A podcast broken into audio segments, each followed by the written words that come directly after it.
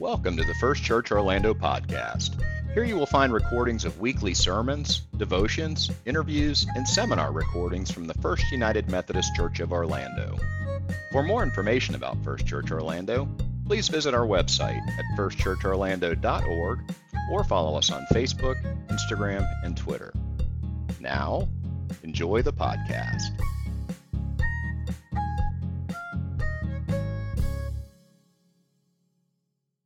Today, our scripture comes from Genesis chapter 1, the very opening passage of the Bible. It's the story of creation. In the beginning, when God created the heavens and the earth, the earth was a formless void, and darkness covered the face of the deep, while a wind from God swept over the face of the waters. Then God said, Let there be light, and there was light. And God saw that the light was good, and God separated the light from the darkness. God called the light day, and the darkness he called night, and there was evening, and there was morning the first day. And God said, Let there be a dome in the midst of the waters, and let it separate the waters from the waters. So God made the dome and separated the waters that were under the dome from the waters that were above the dome. And it was so. God called the dome sky, and there was evening and there was morning the second day. And God said, Let the waters under the sky be gathered together into one place. Let the dry land appear. And it was so. God called the dry land earth, and the waters that were gathered together he called seas. And God saw it was good. Then God said, Let the earth put forth vegetation, plants yielding seed, and fruit trees of every kind on earth that bear fruit with the seeds in it. And it was so. The earth brought forth vegetation, plants yielding seed of every kind, and trees of every kind bearing fruit with the seed in it. And God saw that it was good. And there was evening and there was morning the third day. Now, skipping ahead a little bit, on the fourth day, God created the, the lights we see in the skies the sun, the moon, the stars. On the fifth day, God created animals, the platypus, the hippo, all the, all the crazy animals of the earth. And on the sixth day, God said, Let us make humankind in our image, according to our likeness. Let them have dominion over the fish of the sea, and over the birds of the air, and over the cattle, and over all the wild animals of the earth, and over every creeping thing that creeps upon the earth. So God created humankind in his image. The image of God, he created them, male and female, he created them. God blessed them and said to them, Be fruitful and multiply, fill the earth and subdue it, have dominion over the fish of the sea, and over the birds of the air, and over every living thing that moves upon the earth. God said, See, I have given you every plant yielding seed that is upon the face of all the earth, and every tree with seed in its fruit. You shall have them for food. And to every beast of the earth, and to every bird of the air, to everything that creeps on the earth, everything that has the breath of life, I have given every green plant for food. And it was so. God saw everything that he had made, and indeed it was very good. And there was evening, and there was morning the sixth day. Thus the heavens and the earth were finished, and all their multitude. And on the seventh day, God finished the work he had done, and he rested on the seventh day from all the work that he had done. This is the word of God for the people of God. And now, Lord, would you reveal hidden truth to us? Would you enlighten us? Would you dispel the, the darkness and fear that lives within us? Would you give us hope of the new creation that's possible because of you? In Jesus' name we pray. Amen. Uh, in recent years, there's a technology called LIDAR that's being used by archaeologists to discover archaeological remains that otherwise would have been hidden. For instance, in just the last couple of years, several major Mayan cities have been discovered in northern Guatemala and in the Yucatan Peninsula, as well as highly developed highway systems. One of the great mysteries of the Mayan people is why these big cities, you see the pyramid there, why these were just all of a sudden abandoned and left to the jungles. Um, but over time, the centuries, of course, the jungles have claimed them and they've been hidden and probably would never have been found without this LIDAR, LIDAR technology. LIDAR stands for light detection and ranging, and it works by an airplane flying over an area and shooting a laser down on the ground, and it reveals these things that would otherwise be hidden. Um, but you don't have to have LIDAR technology to get what I'm talking about.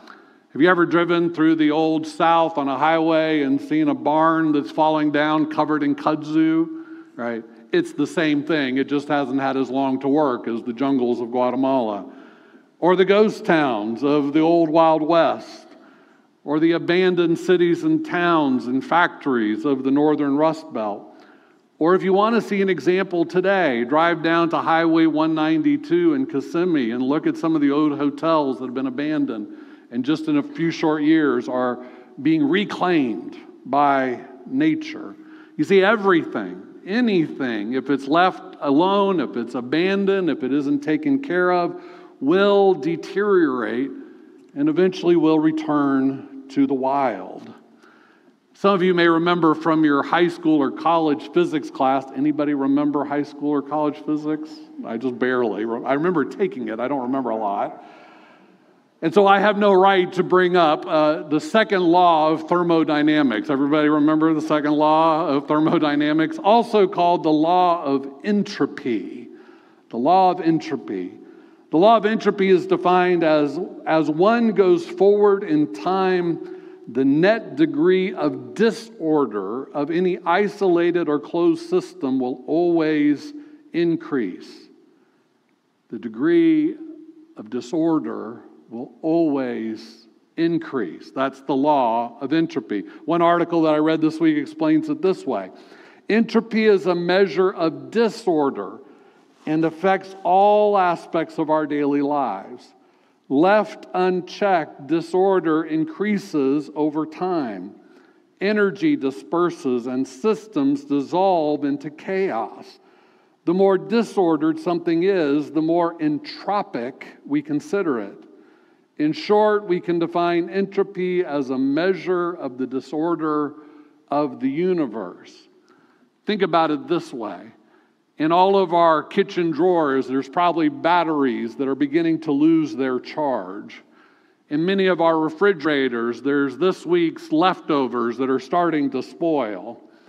Metal rusts, wood rots, weeds encroach our well manicured lawns, paint peels, relationships that are neglected tend to look neglected. Old photos and paintings start to fade. The clothes we wear start to fade and wear and become threadbare. Our bodies, over time, I'm sorry to say it, decline, right? Then we die. Then we decompose, right? That's all entropy. If you need a more quick example of entropy, I can take you to my office after the, uh, our service. You can see my desk. It's in a state of entropy. Or if you want to go for a ride, I can show you my back seat. It's in a state of entropy. Or if you really need an extreme example, you can come over to my house and see my garage. It's an extreme state of disorder and entropy. There is a Harvard scientist and author named Steven Pinker who writes this The second law of thermodynamics defines the ultimate purpose of life, mind, and human striving to deploy energy and information to fight back the tide of entropy and carve out refuges of beneficial order. An underappreciation of the inherent tendency toward disorder and a failure to appreciate the precious niches of order we carve out are a major source of human folly. Now, that's a complicated way to say that we can do something about entropy. I like the phrase, the precious niches of order that we carve out. Now, of course, he's talking about the physical world, but I think there's something true spiritually there. That we can create places that are maybe not entropy proof, but that we've pushed back the entropy. And so, as you've heard, we're starting a new series today for Lent called Chaos, Confusion, and New Creation. Uh, there's examples of entropy and chaos all around us in our personal lives, within our own hearts and minds, in our families, in our communities, in our world. Addiction, war, poverty, politics, an election year especially, global warming, discrimination, hate, crime, immigration issues that we're struggling with as a nation, all are indicators of chaos trying to be held at bay. What if you and I, what if the church had a role in carving out niches of order and peace and harmony in a chaotic world? Each year as we come to theme, we, we uh, come to, to Lent, our, our theme is, is always kind of tangentially connected to the story of Jesus' journey to the cross and his sacrificial death. There's no question that when Jesus was arrested and tried and crucified and hanging on the cross, that that was a time of chaos and confusion. Even for Jesus, I think but especially for his followers. But yet, Jesus knew something that none of them could grasp. Easter was coming, new creation was three days away. 2 Corinthians 5:17 says if anyone is in Christ there is a new creation. Everything old has passed away. Look new things have come into being. In other words the resurrection makes possible precious niches of order carved out of the chaos of this world. Maybe you took Latin in high school, if not physics, or maybe you've heard the term creatio ex nihilo, which means created from nothing. It's a theological term often. Theologians claim that God is the creator of everything. Does that sound right? Yeah, I mean, that's a fundamental belief that God created all things. It's based on the notion that there is nothing that exists that God didn't create, that before God there was nothing, and that it was from absolutely nothing that God created everything. Well, it's not bad theology to establish the, the preeminence of God as creator. The problem is it just doesn't line up with Scripture very well. That the Bible says something else, that God didn't create from nothing, that there was something before God created. Did you hear it? Genesis 1 1 through 3. In the beginning, when God created the heavens and the earth, the earth was a formless void, a darkness covering the face of the deep, while the wind from God swept over the face of the waters. That's the NRSV version. I actually like the message version. It says, God created the heavens and earth, all you see and all you don't see. Earth was a soup of nothingness a bottomless emptiness, an inky blackness. God's Spirit brooded like a bird above the watery abyss. Now, you may be saying, well, that doesn't sound like much. That sounds kind of like nothingness to me, but it's meant to be a substantive nothingness, a tangible emptiness, a gripping darkness. The words formless void, soup of nothingness, bottomless emptiness, inky blackness. There was darkness and there was water. There was darkness. The Spirit hovered above the waters. Darkness and water, a deep, dark, watery abyss. Now, let me just say, I don't know that we're meant to take any of these images as literal. I think they're meant to be metaphors for us. Metaphors that convey that before God started creating, there was chaos, disorder, formlessness, vacuous darkness. In particular, these two images of water and darkness. In ancient times, Jewish people had an inherent fear of water. Think about the number of biblical stories involving water that are inherently negative. Next week, we're going to talk about Noah and the flood. You know about the story of Moses parting the Red Sea and then drowning Pharaoh's army. Uh, think about Jonah being swallowed up in the belly of the whale, right? Think about Jesus calming the storm on the Sea of Galilee. Think about this Old Testament mythological carrier, character called the Leviathan, sea monsters who lived out in the water. And then there's darkness. Anybody not afraid of the darkness? Right? That's just an inherent fear in all of us. But something that we need to notice in this story is that God doesn't come along and obliterate the darkness or the waters. Rather, in the creation story, God sets boundaries on the darkness and the water. God pushes aside the chaos and gives it a boundary, a limitation. Here's the example. On day one, Genesis 1 3 through 5, God said, Let there be light, and there was light. God saw that the light was good, and God separated light from the darkness. He called the light day, and the darkness he called night. Did he obliterate the darkness? Did he end the darkness? He set boundaries on the darkness. You get to have this part of the day, but you don't get to have all of it. But here's the thing on days like today, darkness encroaches the light, doesn't it? That's a metaphor. The darkness is always pushing its way back into the light. Lisa Sharon Harper says God does not obliterate the darkness, rather, God names it and limits it, puts boundaries on it. God's government has, governance has transformed the world from a cesspool of overwhelming darkness, despair, sorrow, misery, destruction, and death into a world where darkness is limited by light. Skipping ahead to day three, Genesis 1 9 through 10, God said, Let the waters under the sky be gathered together into one place, and let the dry land appear. And it was so. God called the dry land earth, and the waters that were gathered together, He called the seas. Again, God doesn't evaporate the oceans, the water, He sets a boundary. You can't go past your banks. You can't go past your shore, except sometimes it does, doesn't it? Sometimes the waters rise, and that just happens. And then comes the sixth day. This is us.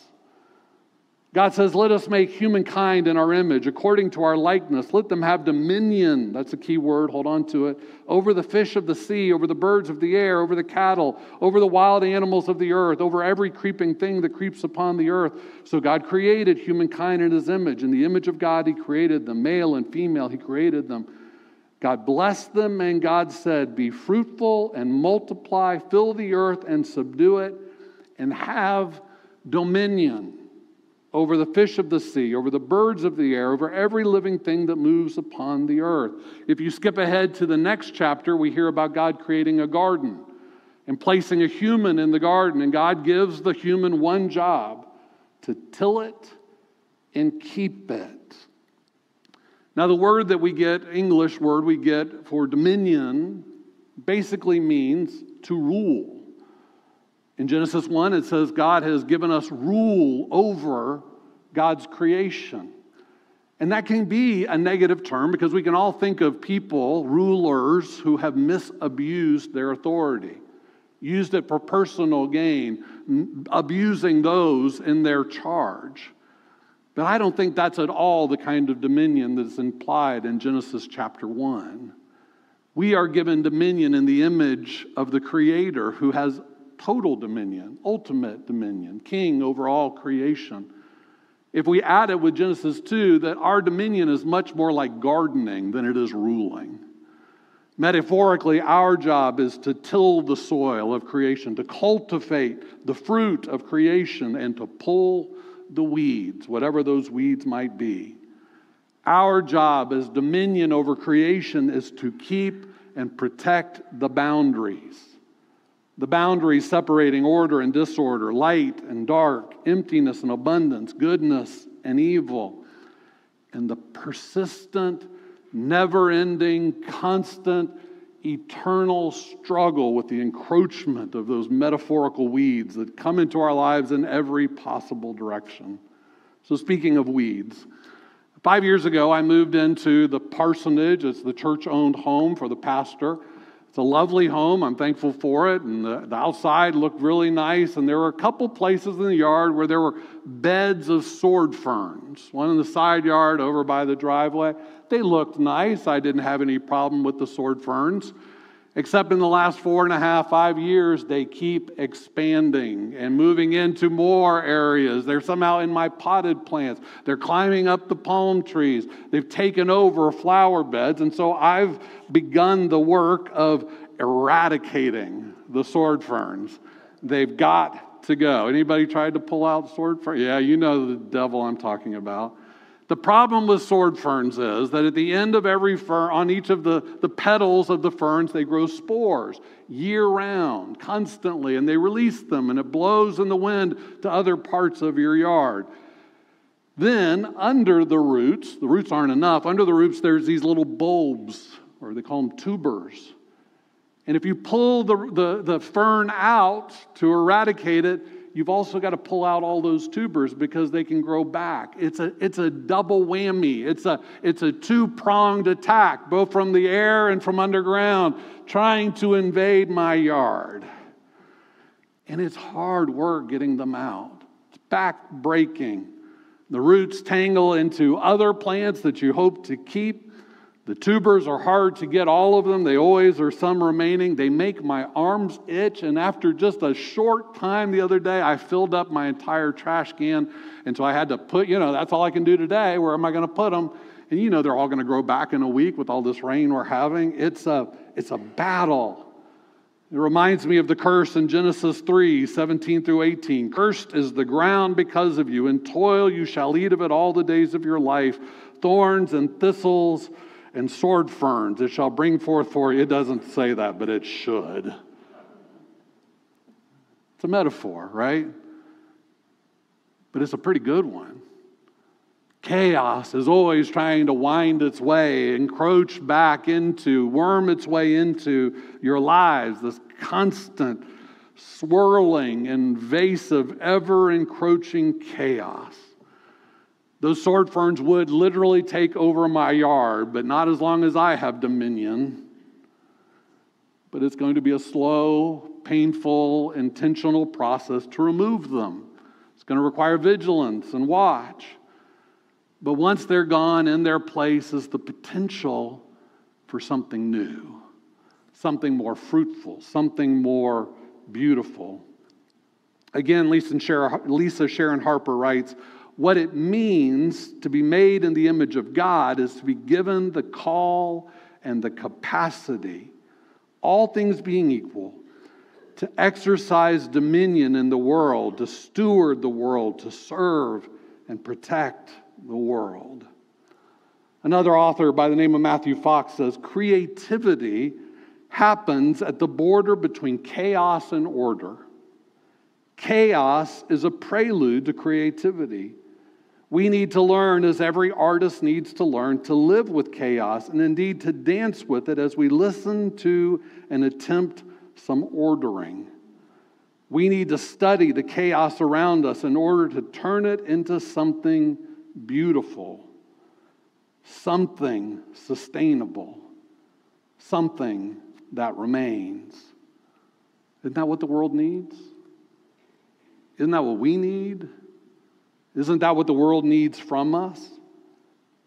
And in some ways, isn't that what Jesus did for us with his cross and empty tomb?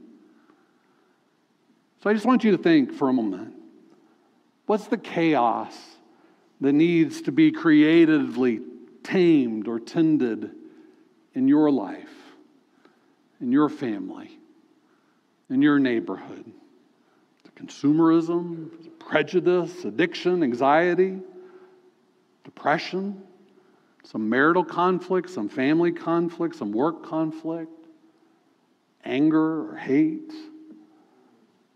And what are the weeds that God is calling you to eradicate in other parts of the world beyond your immediate sphere? Violence, inequality, unjust laws, war, hunger, the affordable housing crisis, discrimination. Friends, you and I were made in the image and the likeness of the Creator who set limits to the chaos, who pushed back the water and the darkness, and who endowed us with dominion over the chaos. So, how's the weeding going in your corner of the garden? Let's pray. And so, Lord, we confess that sometimes by neglect or distraction, we let the weeds grow. We let the darkness invade. So, Lord, remind us that you've called us to be gardeners of your world. Lord, help us to push back the darkness, to push back the waters, to push back the weeds, and in their place to create something new and good and just and beautiful for all. Help us to do that, Lord, in our own hearts, our own minds, and beyond. In Jesus' name we pray. Amen.